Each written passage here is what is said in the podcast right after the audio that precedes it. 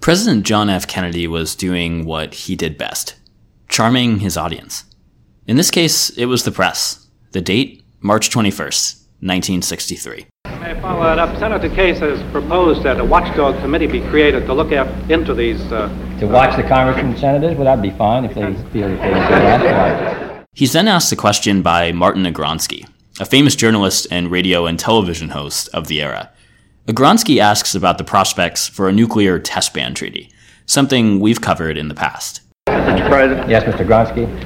Uh, Mr. President, after all the years of failure in attempting to reach a nuclear test ban agreement at Geneva, and in view of the current stalemate at the Geneva conference, do you still really have any hope of arriving at a nuclear test ban agreement? President Kennedy answered the question, explaining that roadblocks make the prospects difficult, but he's hopeful. As it turns out, the president ended up signing the limited test ban treaty just months later, in October.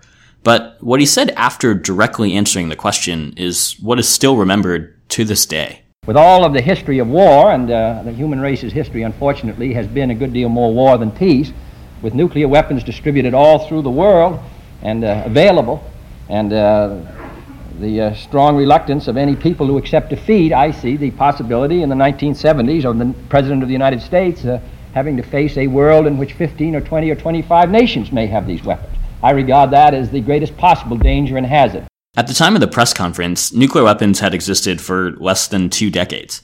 Four countries had them the United States, Soviet Union, Great Britain, and France.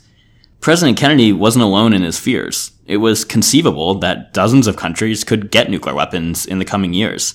And if that happened, the risk of global nuclear war, planetary annihilation, only increased. But thankfully, it never happened.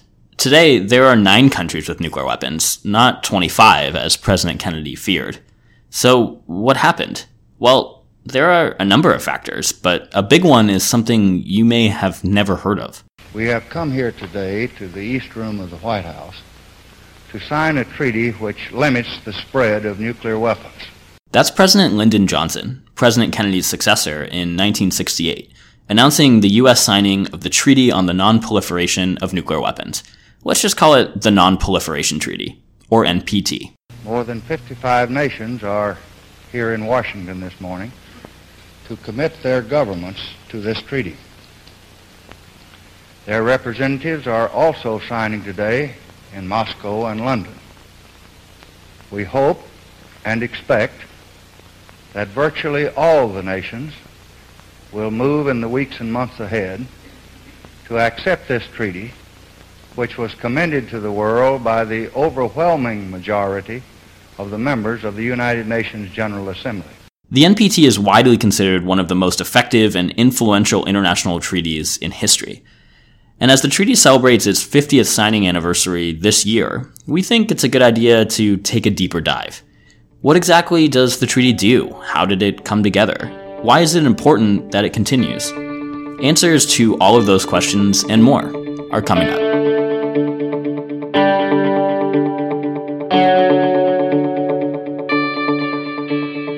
This is Nukes of Hazard, a podcast from the Center for Arms Control and Nonproliferation in Washington, D.C. I'm James McKeon, a policy analyst here at the center. Today, we're talking about the Non-Proliferation Treaty, which 190 countries are party to. Theses have been written about this treaty, so there's a lot to talk about. But, as always, we'll be brief. And thankfully, I was fortunate enough to speak to two former ambassadors who just happen to be experts on it. You'll hear from them in a second. First, let's answer the most important question. What exactly is the Non-Proliferation Treaty and what does it do? The NPT aims to limit the spread of nuclear weapons around the globe through three main pillars that mutually reinforce one another and are interrelated. The first is non-proliferation, which basically means preventing any countries that don't currently have nuclear weapons from getting them. Second is the peaceful use, and I stress those words, of nuclear energy. And finally, disarmament, which means the eventual elimination of nuclear weapons. Let's start with the first one, non-proliferation. The treaty specifically distinguishes between nuclear weapon states and non-nuclear weapon states. The treaty defines a nuclear weapon state as a country that manufactured and exploded a nuclear weapon prior to January 1st, 1967. So that means five countries. the United States, the Soviet Union, now Russia, the United Kingdom, France, and China. They're also, you may have noticed, the only five countries that have permanent membership on the United Nations Security Council. You're probably asking, what about the others I didn't mention? Yes, there are four other countries that possess nuclear weapons today. India, Pakistan, Israel, and North Korea. None are parties to the treaty, though North Korea once was, but withdrew in 2003, just a few years before the country's first nuclear test. If any of those countries join, they'd have to join as a non-nuclear weapon state. I think you can see the problem. In the nuke world, we go to painstaking lengths to avoid calling any of those four countries nuclear weapon states, and that's because under the NPT, they aren't. Instead, we say they're countries that possess nuclear weapons, or some other synonymous phrase. So, with all of that information, back to Pillar 1, non-proliferation. Under the treaty, nuclear weapon states are prohibited from transferring nuclear weapons to any other country. Nuclear weapon states are also prohibited from assisting any non-nuclear weapon states in the manufacture or acquisition of nuclear weapons. Non-nuclear weapon states that are party to the treaty, on the other hand, pledge not to develop or acquire nuclear weapons. And those non-nuclear weapon states also have to accept what are known as safeguards from the International Atomic Energy Agency, or IAEA. Basically, that means they have to accept inspections and other mechanisms that ensure they aren't secretly developing nuclear weapons. Okay, on to Pillar 2. The peaceful use of nuclear energy. Under the treaty, all parties have the right to develop nuclear energy for peaceful purposes. We often like to say that a nuclear energy program is a starter kit for a nuclear weapons program. We say that because both require infrastructure to create fuel, typically enriched uranium or a specific type of plutonium, that can undergo fission or a chain reaction that creates a lot of energy. For a nuclear power plant, that means a lot of energy to create large amounts of electricity. The power of the atom, greatest source of energy man has ever discovered, is now serving in many ways, from atomic submarines and ships to nuclear fuel generation of electric power. For a nuclear weapon, that means a lot of energy for a massive and absolutely devastating explosion.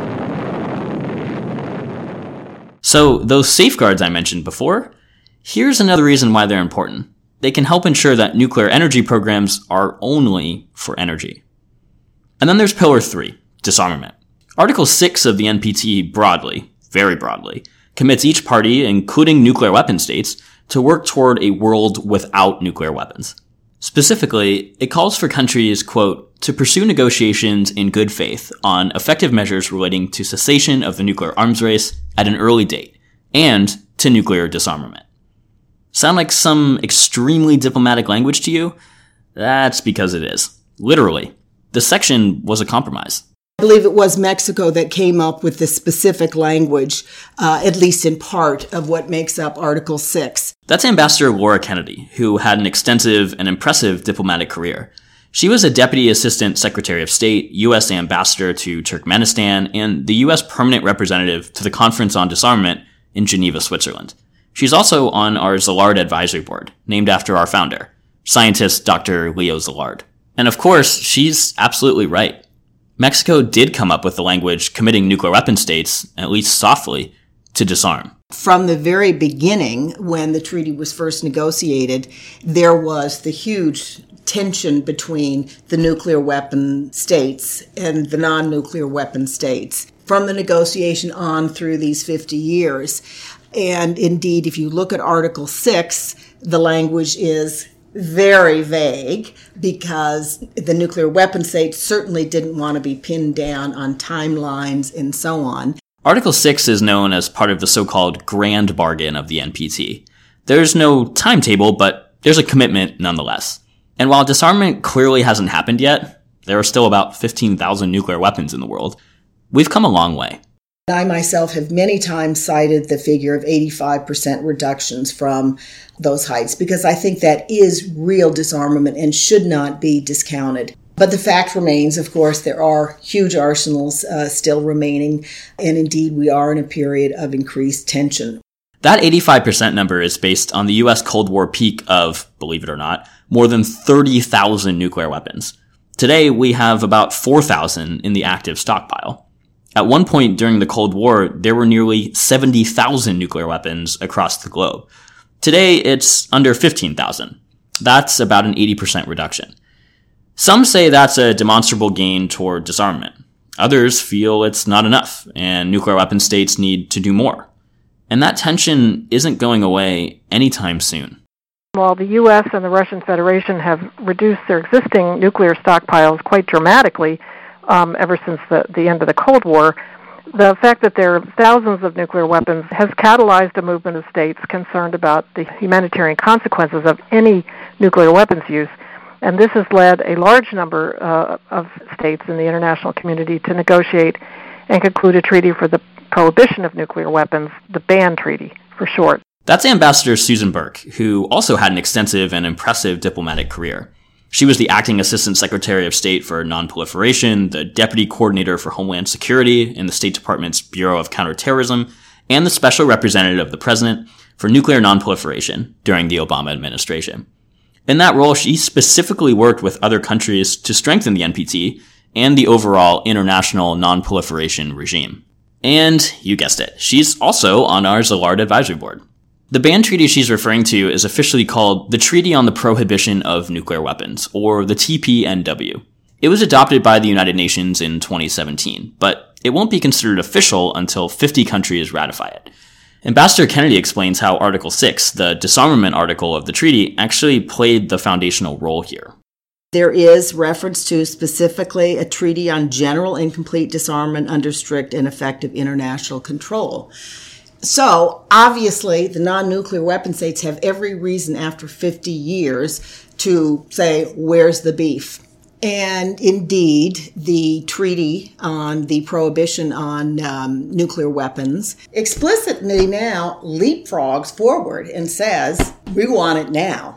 We're not going to focus on the ongoing debate over whether the BAN treaty is a good idea or not, but what we will say is this. At least right now, it won't have any practical effect. None of the nine countries with nuclear weapons participated in the negotiations, and there's little, if any, prospect that they will join. In fact, the United States, France, and the United Kingdom issued a joint statement saying, quote, we do not intend to sign, ratify, or ever become party to it. Here's what the former British ambassador to the United Nations, Matthew Rycroft, said. The British government firmly believes that the best way to achieve the goal of global nuclear disarmament is through gradual multilateral disarmament negotiated using a step by step approach and within existing international frameworks. By frameworks, he of course means the NPT. And while disagreements will continue between supporters and opponents of the BAN treaty, one thing most can agree upon is that the NPT as an indefinite agreement should at least continue to serve as the foundation for nonproliferation going forward. That may seem like an obvious point to make, but originally the treaty was actually temporary. Article 10, however, called for a conference to determine whether it should continue in perpetuity 25 years after the NPT entered into force. It entered into force in 1970, two years after it was open for signature. So 25 years later was 1995. The conference happened, and it was a big deal. So in 95, they were to meet to make a decision that had been laid out in the treaty itself, whether to extend the treaty indefinitely to make it permanent, or whether to extend it for fixed period or periods. It was a long, tough negotiation. There were many other pieces of it that led to that decision, but that was the outcome. And by in- extending the treaty indefinitely, by making it permanent, the parties were really signaling their support for the treaty as a permanent feature of the international nuclear nonproliferation architecture.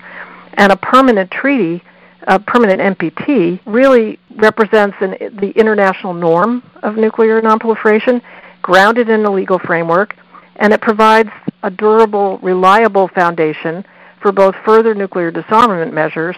States are obviously going to be reluctant to give up nuclear weapons if they are facing additional nuclear armed states and it's also a firm foundation for cooperation to share the peaceful benefits of nuclear energy. Supplier states and other states are going to be reluctant to engage in nuclear cooperation with other parties or other states if they are not confident that the nonproliferation regime is reliable.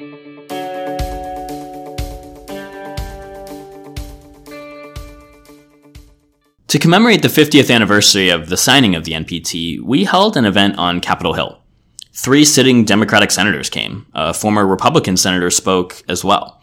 In total, we had more than 100 attendees. Ambassadors Burke and Kennedy, who you heard from earlier, joined Dr. Christopher Ford, the Assistant Secretary of State for International Security and Nonproliferation, for a panel discussion on the future of the treaty. We were grateful to have Dr. Ford on the panel since it demonstrates that the NPT has clear support from both sides of the political aisle. While discussing the current and upcoming challenges to the treaty, the panelists focus on the upcoming 2020 NPT Review Conference, or as it is known, the RevCon. Every five years, parties to the NPT come together to review the treaty and discuss next steps. Based on current policies, it doesn't seem like the United States will have much to bring to the table with regard to its disarmament obligations. The Trump administration is pushing ahead on fully modernizing our current arsenal and pursuing new nuclear capabilities. Of course, other nuclear weapon states are also modernizing and or expanding their arsenals too. Long story short, non-nuclear weapon states won't be pleased. That said, there are simple and logical things the United States could do to demonstrate its commitment to the NPT. We and the Russians can extend the New START nuclear agreement, for example, and take more steps to reduce nuclear tensions despite difficult issues elsewhere. For its part, the United States can also finish some overdue NPT related business. The NPT actually supports regional treaties that ban nuclear weapons in their respective territories.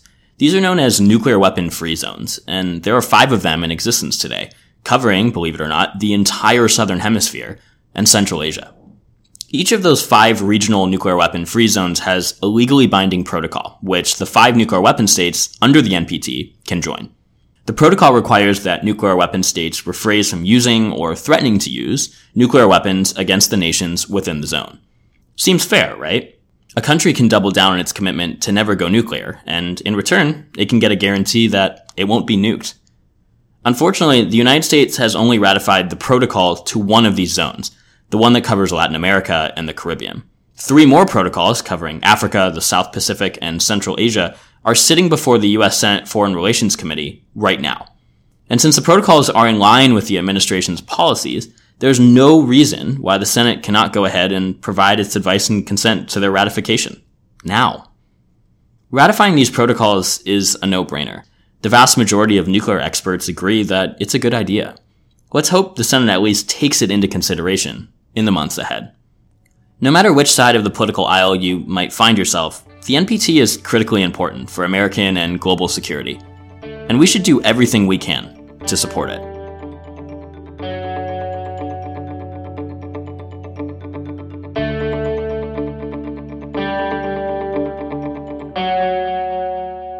If you enjoyed this episode of Nukes of Hazard, please consider giving us a rating on iTunes.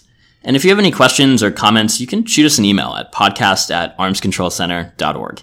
You can also follow us on Twitter at, at nukes underscore of underscore hazard. Our Facebook page is www.facebook.com slash arms control center. Thanks so much for listening. We'll talk to you soon.